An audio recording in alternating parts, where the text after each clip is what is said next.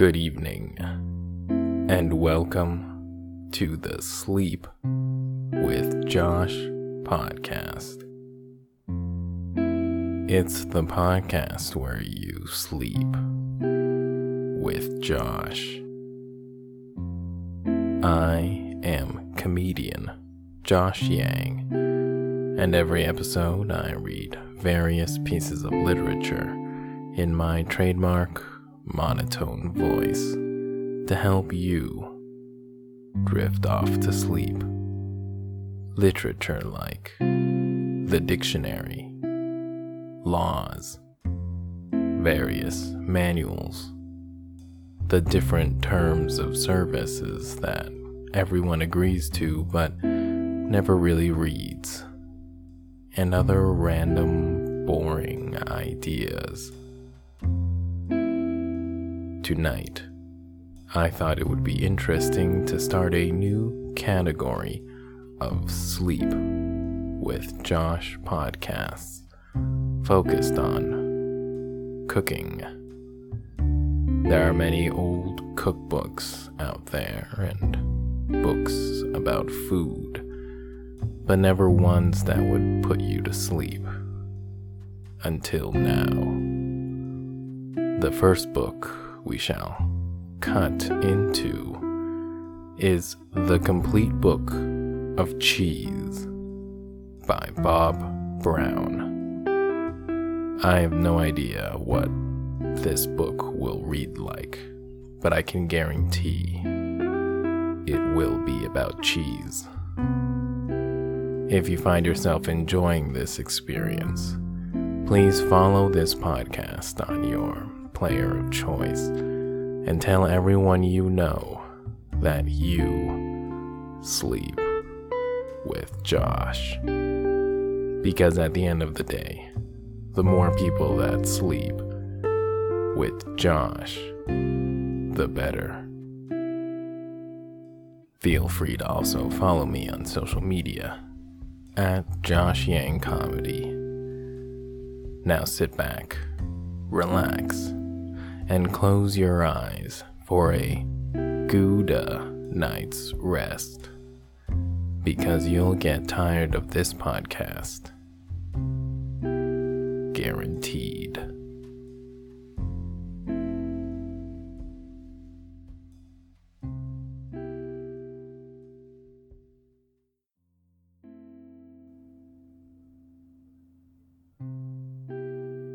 The Complete Book of Cheese by Bob Brown. Chapter 1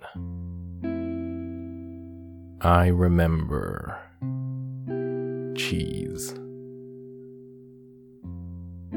Cheese Market Day in a town in the north of Holland. All the cheese fanciers are out, thumping the cannonball Edams and the millstone Goudas with their bare red knuckles, plugging in with a hollow steel tool for samples.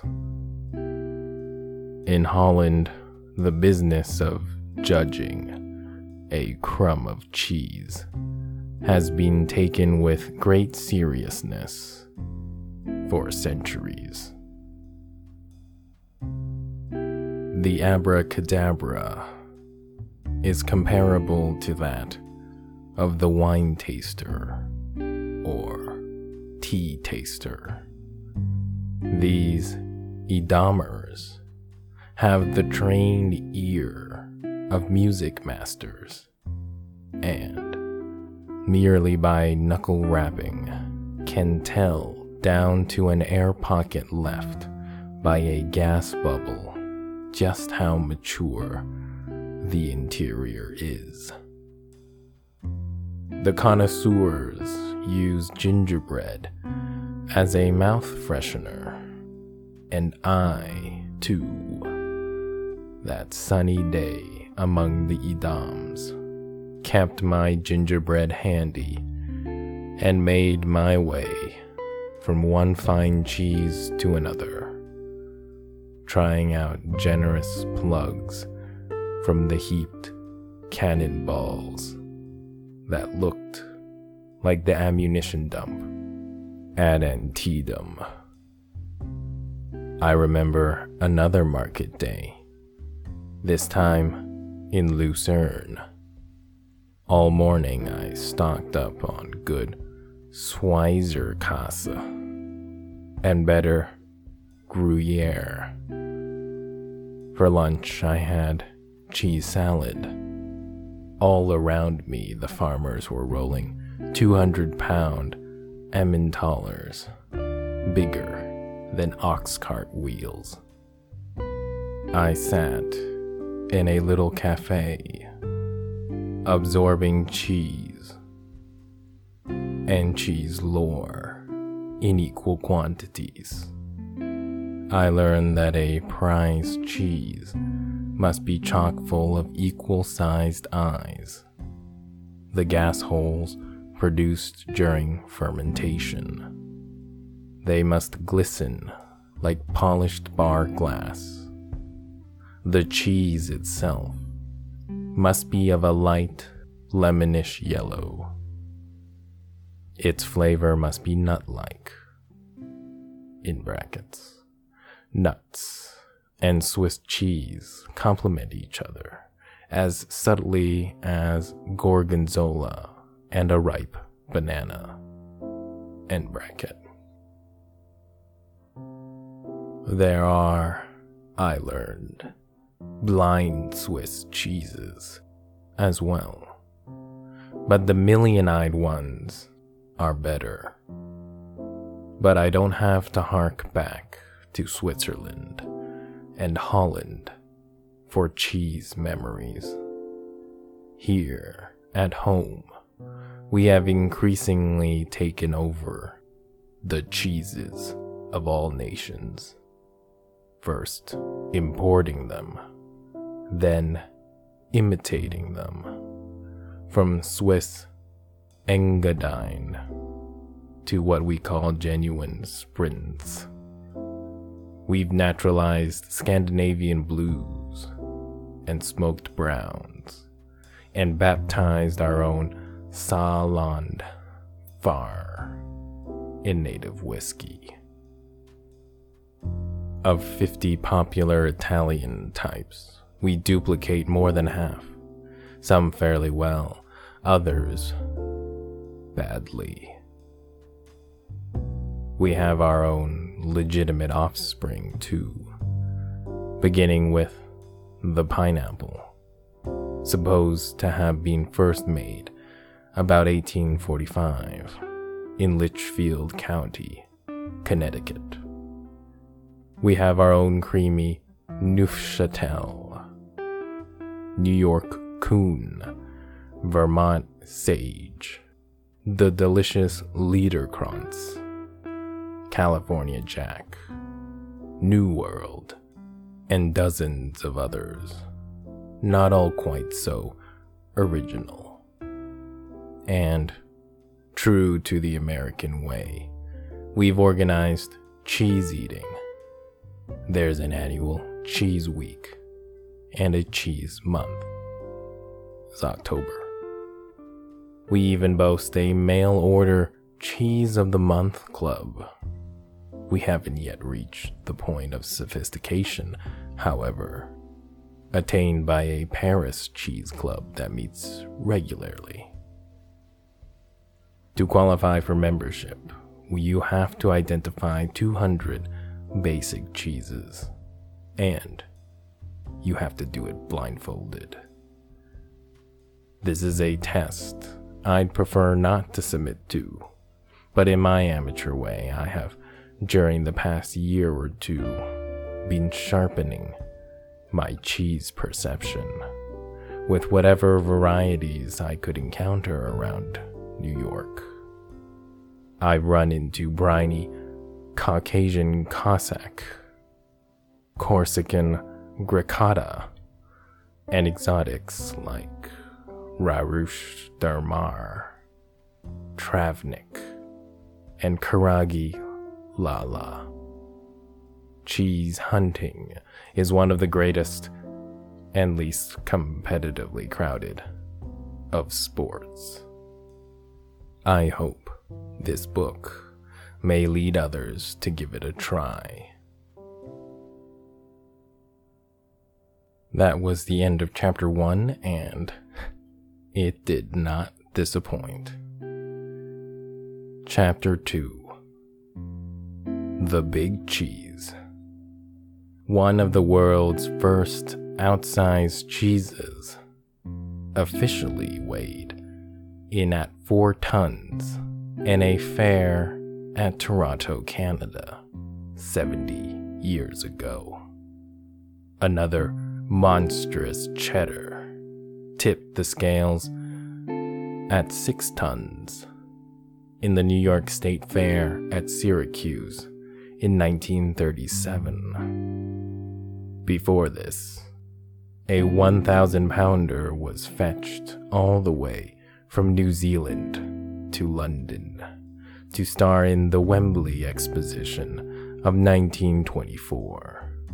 But compared to the outsize Syracusan, it looked like a baby Gouda.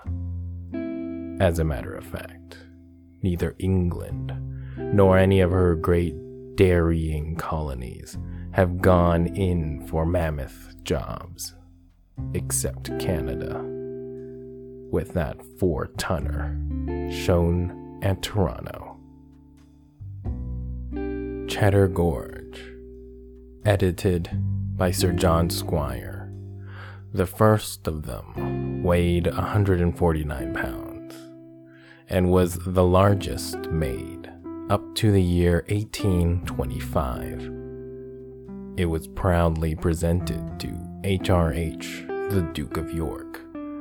In brackets, its heft almost tied the 147 pound Green County wheel of Wisconsin Swiss, presented by the makers to President Coolidge in 1928, in appreciation of his raising the protective tariff against genuine Swiss to 50%. End brackets.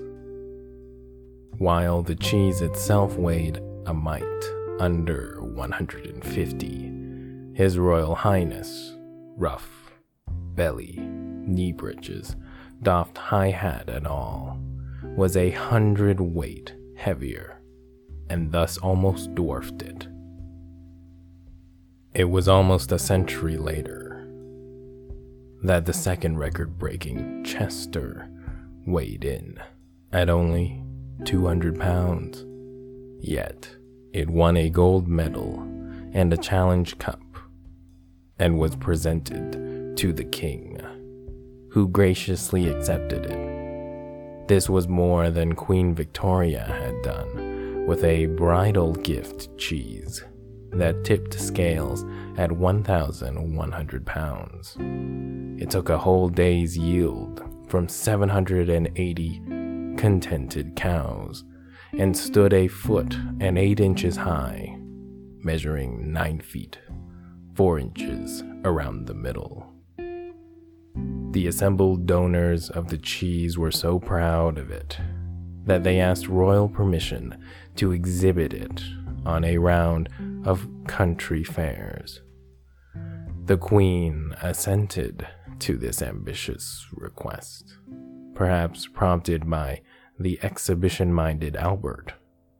The publicity seeking cheesemongers assured Her Majesty that the gift would be returned to her just as soon as it had been exhibited. But the Queen didn't want it back after it was show worn. The donors began to quarrel among themselves about what to do with the remains until finally it got into chancery, where so many lost causes end their days. The cheese was never heard of again. While it is generally true that the bigger the cheese, the better, quote unquote, much the same as a magnum bottle of champagne is better than a pint, end quote. There is a limit to the obesity of a block, ball, or brick of almost any kinds of cheese.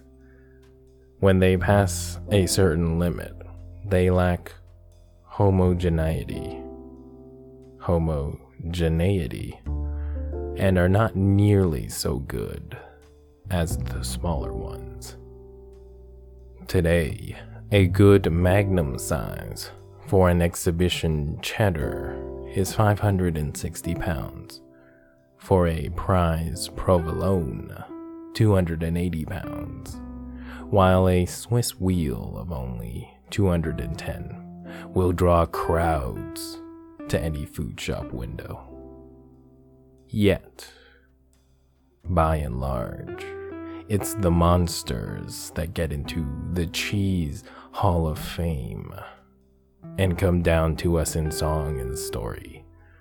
For example, that four ton Toronto affair inspired a cheese poet, James McIntyre, who doubled as the local undertaker.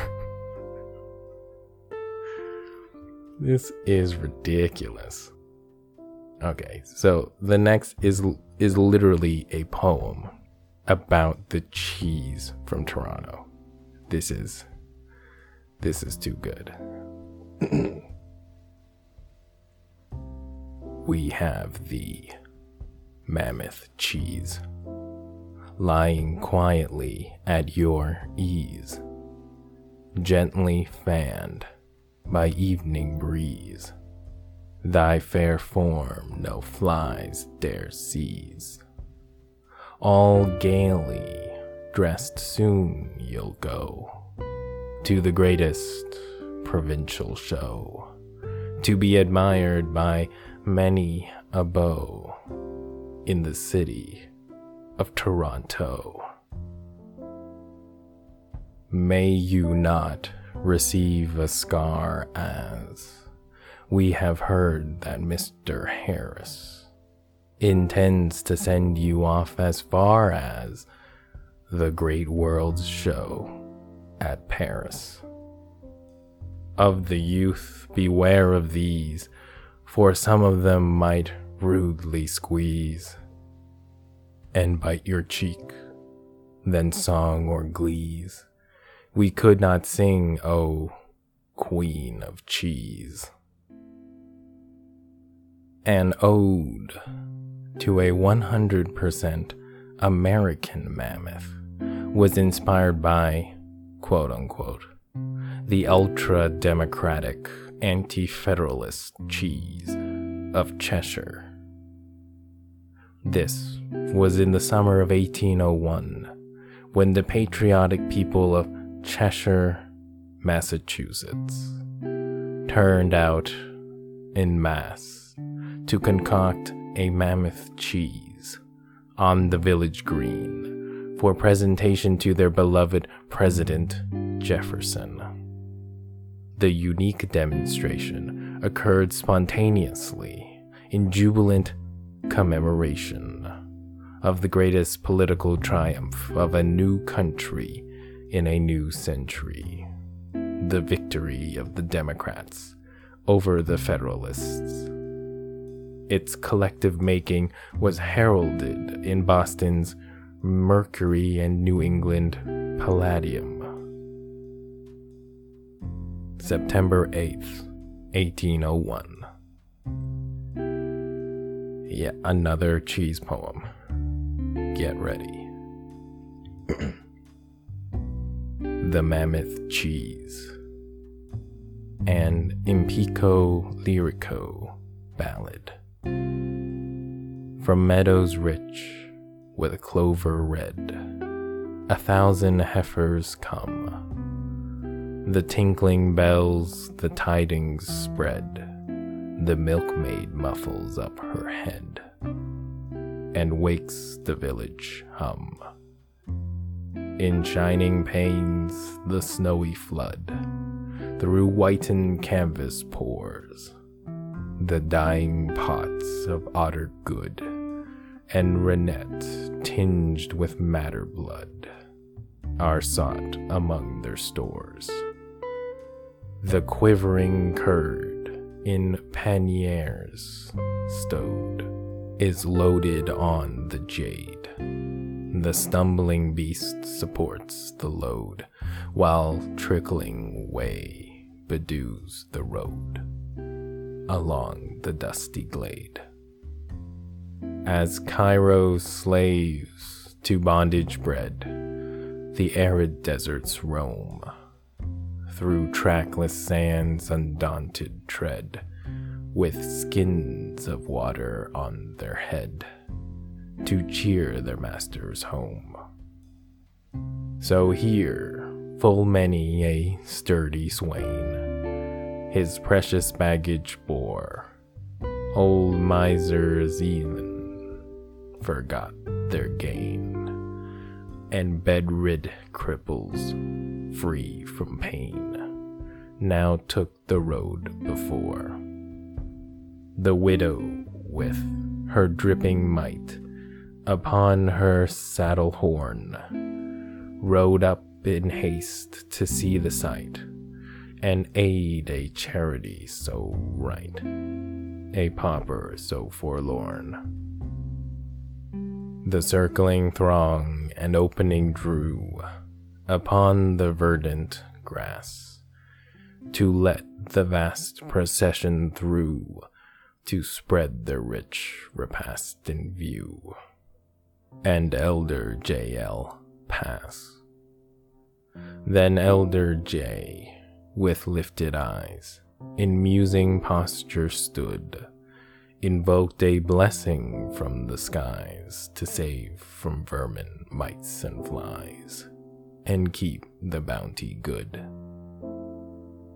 Now mellow strokes the yielding pile from polished steel receives, and shining nymphs stand still a while, or mix the mass with salt and oil with sage and savory leaves. Then, sexton like, the patriot troop, with naked arms and crown, embraced with hardy hands the scoop, and filled the vast expanded hoop, while beetles smacked it down. Next, girding screws the ponderous beam with heft immense, drew down. The gushing whey from every seam flowed through the streets a rapid stream, and shad came up to town. End of poem. The spirited achievement of early democracy is commemorated today by a sign set up at the ancient and honorable town of Cheshire, located from Pittsfield and North Adams on Route 8. Jefferson's speech of thanks to the democratic people of Cheshire rings out in history. I look upon this cheese as a token of fidelity from the very heart of the people of this land to the great cause of equal rights to all men. This popular presentation started a tradition. When Van Buren succeeded to the presidency, he received a similar mammoth cheese in token of the high esteem in which he was held, a monstrous one bigger than the Jeffersonian, was made by New Englanders to show their loyalty to President Jackson. For weeks, this stood in state in the hall of the White House. At last, the floor was a foot deep with the fragments remaining after the enthusiastic Democrats had eaten their fill. chapter 2 was so much better than chapter 1. Wow. Chapter 3 Foreign Greats. Again, another poem to cheese. So good. Title of poem Ode to Cheese. God of the country, bless today thy cheese, for which we give thee thanks on bended knees. Let them be fat or light, with onions blent, shallots, brine, pepper, honey, weather scent. Of sheep or fields is in them. In the yard, let them, good Lord, at dawn be beaten hard, and let their edges take on silvery shades under the moist red hands of dairy maids, and round and greenish let them go to town, weighing the shepherd's folding mantle down. Whether from Parma or from Jura Heights, kneaded by august hands of Carmelites, stamped with the mitre of a proud abbess, flowered with the perfumes of the grass breasts. From hollow Holland, from the Vosges, from Brie, from Roquefort, Gorgonzola, Italy. Bless them, good Lord. Bless Stilton's royal fair, red Cheshire, and the tearful cream Gruyere. From Jethro Bithell's translation of a poem by M. Thomas Braun. This is a ridiculous book. Completely ridiculous. Okay, I think the next part is also a passage from like a writer. I don't know. Titled Symphonie de Fromage. A giant Cantal, seeming to have been chopped open with an axe, stood aside of a golden hued Chester and a Swiss Gruyere, resembling the wheel of a Roman chariot. There were Dutch Edams, round and blood red and Port Salut, lined up like soldiers on parade. Three Bries, side by side, suggested phases of the moon. Two of them, very dry, were amber colored and quote unquote full. And the third, in its second quarter, was runny and creamy with a quote unquote Milky Way, which no human barrier seemed able to restrain. And all the while, majestic Roquefort looked down with princely contempt upon the other through the glass of their crystal covers. By Emile Zola. In 1953, the United States Department of Agriculture published Handbook Number 54, entitled Cheese Varieties and Descriptions, with this comment There probably are only about 18 distinct types or kinds of natural cheese. All the rest, more than 400 names are of local origin, usually named after towns or communities. A list of the best known names applied to each of these distinct varieties or groups is given. Brick, Camembert, Cheddar, Cottage, Cream, Edam, Gouda, Hand, Limburger, Neufchâtel, Parmesan, Provolone, Romano, Roquefort, Sapsago, Swiss, Trappist, Whey cheeses, Mysost and ricotta.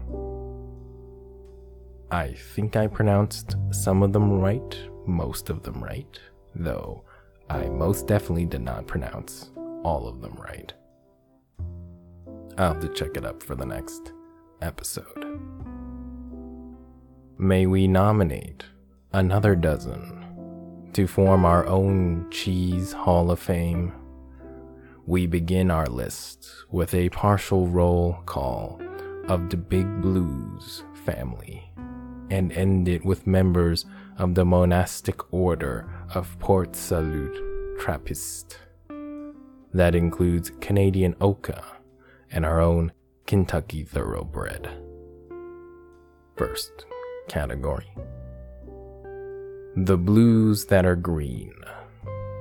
Stilton, Roquefort, and Gorgonzola form the triumvirate that rules a world of lesser blues. They are actually green, as green as the mythical cheese the moon is made of. oh, the writer of this book is so good. It's so bad. In almost every land where cheese is made, you can sample a handful of lesser blues and imitations of the invincible three and try to classify them until you're blue in the face. The best we can do in this slight summary is to mention a few of the most notable, aside from our own blues of Minnesota Wisconsin, Oregon, and other states that major in cheese. Danish blues are popular and splendidly made, such as quote unquote flower of Denmark. The Argentine competes with a pampas grass blue all its own but France and England are the leaders in this line. France first, with a sort of triple triumvirate within a triumvirate. Septimoncel, Gex, and Sassenage, all three made with three milks mixed together cow, goat, and sheep. Septimoncel is the leader of these, made in the Jura Mountains and considered by many French Cassiophiles to outrank Roquefort. This class of blue or marbled cheese is called fromage persille. Persille? Persille. As well as fromage bleu and Pate Bleu. Similar mountain cheeses are made in Auvergne and Aubrac and have distinct qualities that have brought them fame, such as Cantal, Bleu d'Auvergne, Guiole, Guiole, or Laguiole. Glaguiole. Yeah, whatever. Bleu the sailors. Jeez. Blue the Sailors. okay, it's not Blue the sailors. Blue the sailors. That sounds right. And Saint Flower. Olivet and Quivel and Quivile. Quiville come within the color scheme. And sundry others such as Champollion, Journiac. oh man, I'm losing it on these French names. Journiac, Keras, and Saraz. I apologize. Of English blues, there are several celebrities besides Stilton and Cheshire Stilton, Wensleydale, Wensleydale or West Wens, Wensleydale. Wensleydale was one in the early days and still is, together with Blue Dorset, the deepest green of them all, an esoteric blue Vinny, a choosy cheese, not liked by everybody, the favorite of Thomas Hardy. I assume not the actor Tom. Tom Hardy, probably somebody else. Thomas Hardy. And so we're going to stop there as the book continues on describing individual cheeses, starting with brie. So this feels like a good place to stop. Thank you for listening. And if you like the podcast, please follow and give us a review of the podcast. In the meantime, I want to congratulate you. You've just slept with Josh. Have a Gouda night.